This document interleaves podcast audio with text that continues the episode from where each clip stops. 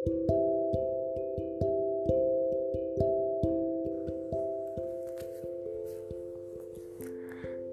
on.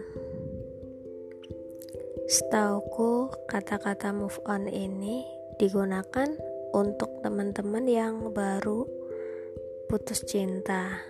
Kebanyakan sih, walaupun makna move on ini sangat luas. Cuman aku sering dengar uh, kalau temen aku habis putus cinta, pasti yang dikeluarkan kata-kata move on. Aku sih lihat di Google kalau move on ini ternyata artinya adalah pergi menjauh garis besarnya uh, terlintas dalam sebuah kalimat yang ada di pikiran kita jika mendengar kata move on adalah melupakan. Nyatanya rata-rata manusia menghabiskan 18 bulan hidup mereka untuk bisa benar-benar melupakan pasangannya. Dan ini butuh proses. Iya, proses transisi untuk melepaskan memang sulit. Tapi kita harus mengerti prosesnya. Dan tiap orang pasti berbeda-beda. Pernah gak sih kalian termindset kalau putus cinta itu ada positifnya? Ya gimana mau mikir positif Kalau kita lagi galau Yang ada di pikiran kita negatif terus Coba deh kamu lihat di sudut lainnya Pernah nggak dengar kalimat seperti ini? Sesungguhnya Tuhan menjauhkan orang yang salah dengan cara mematahkan hati orang tersebut. Aku ulangi ya. Tuhan menjauhkan orang yang salah dengan cara mematahkan hati orang tersebut. Jadi, kenapa kita harus takut untuk patah hati? Padahal sebenarnya ternyata Tuhan sedang menjauhkan orang yang salah. Harusnya kita senang, harusnya kita bersyukur. Harusnya kita berhenti untuk menyalahkan diri sendiri. Jangan memaksakan untuk melupakan. Itu sulit. Semakin kita melupakan orang tersebut, otak semakin keras untuk merespon, yang akhirnya kita masih terus ingat sama orang itu. Dan berhenti untuk mencoba melepaskan, karena untuk melepaskan seseorang itu gak bisa dicoba, yang ada harus dilakukan.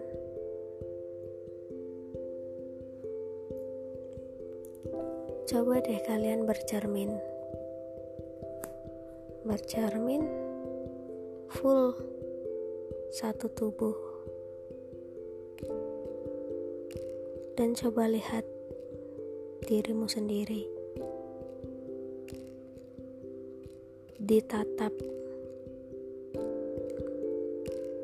Lihat betapa lusuh, betapa hancur, betapa lelah raut wajahmu. Coba kamu bicara, bicara sama dirimu sendiri, badan, raga, dan nyawamu yang telah Tuhan titipkan kepadamu.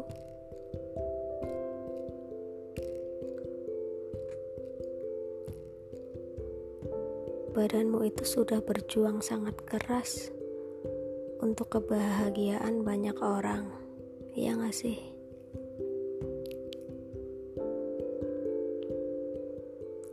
self healing menyembuhkan diri sendiri memang sulit tapi kita bisa belajar dengan cara berterima kasih kepada diri sendiri. Dari panca indera dulu, seperti tangan. Terima kasih untuk tangan yang sudah menggenggam erat orang-orang yang kita sayang. Berterima kasih juga kepada kaki, sudah menemani hidup kita ke mana pun kita melangkah, kita berjalan, kita bisa berlari.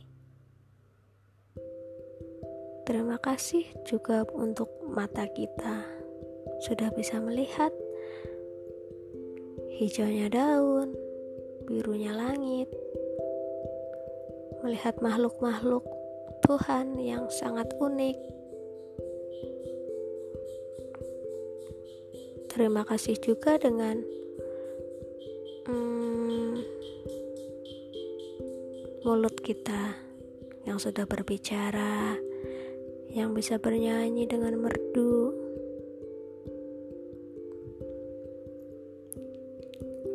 Berterima kasih dengan raga kita yang sudah menemani setiap harinya. Untuk selalu berjuang di setiap detik, untuk selalu kuat. Udah nemenin kita untuk berjuang, menggapai mimpi, menggapai cita-cita, nemenin kita kerja dari pagi sampai sore pasti sangat lelah. Apa sih yang udah kita kasih sama diri kita sendiri?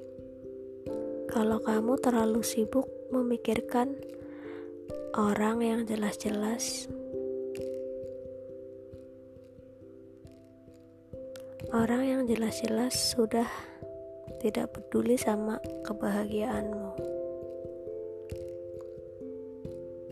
Mereka punya kebahagiaannya sendiri juga berhak bahagia. Mulai sekarang, coba sayangi dari diri sendiri dulu. Ingat, badanmu adalah wadah untuk nyawanya kamu. Kalau enggak kamu rawat, siapa lagi? Orang lain. Emang bisa 24 jam bareng kamu? 24 jam yang bisa bareng kamu ya dirimu sendiri. Kalau nggak kamu yang ngerawat siapa lagi? Kalau kamu sakit, siapa yang ngerasa sakit? Dia, bukan kan? Kamu sendiri yang ngerasa sakit. Bersyukurlah kamu masih diberi nafas sama Tuhan untuk menikmati hidup di dunia. Carilah kebahagiaan. Carilah pahala sebanyak-banyaknya. Bermanfaatlah untuk orang lain. Aku yakin kamu bisa bangkit. Mulai sekarang ya. Oke? Okay?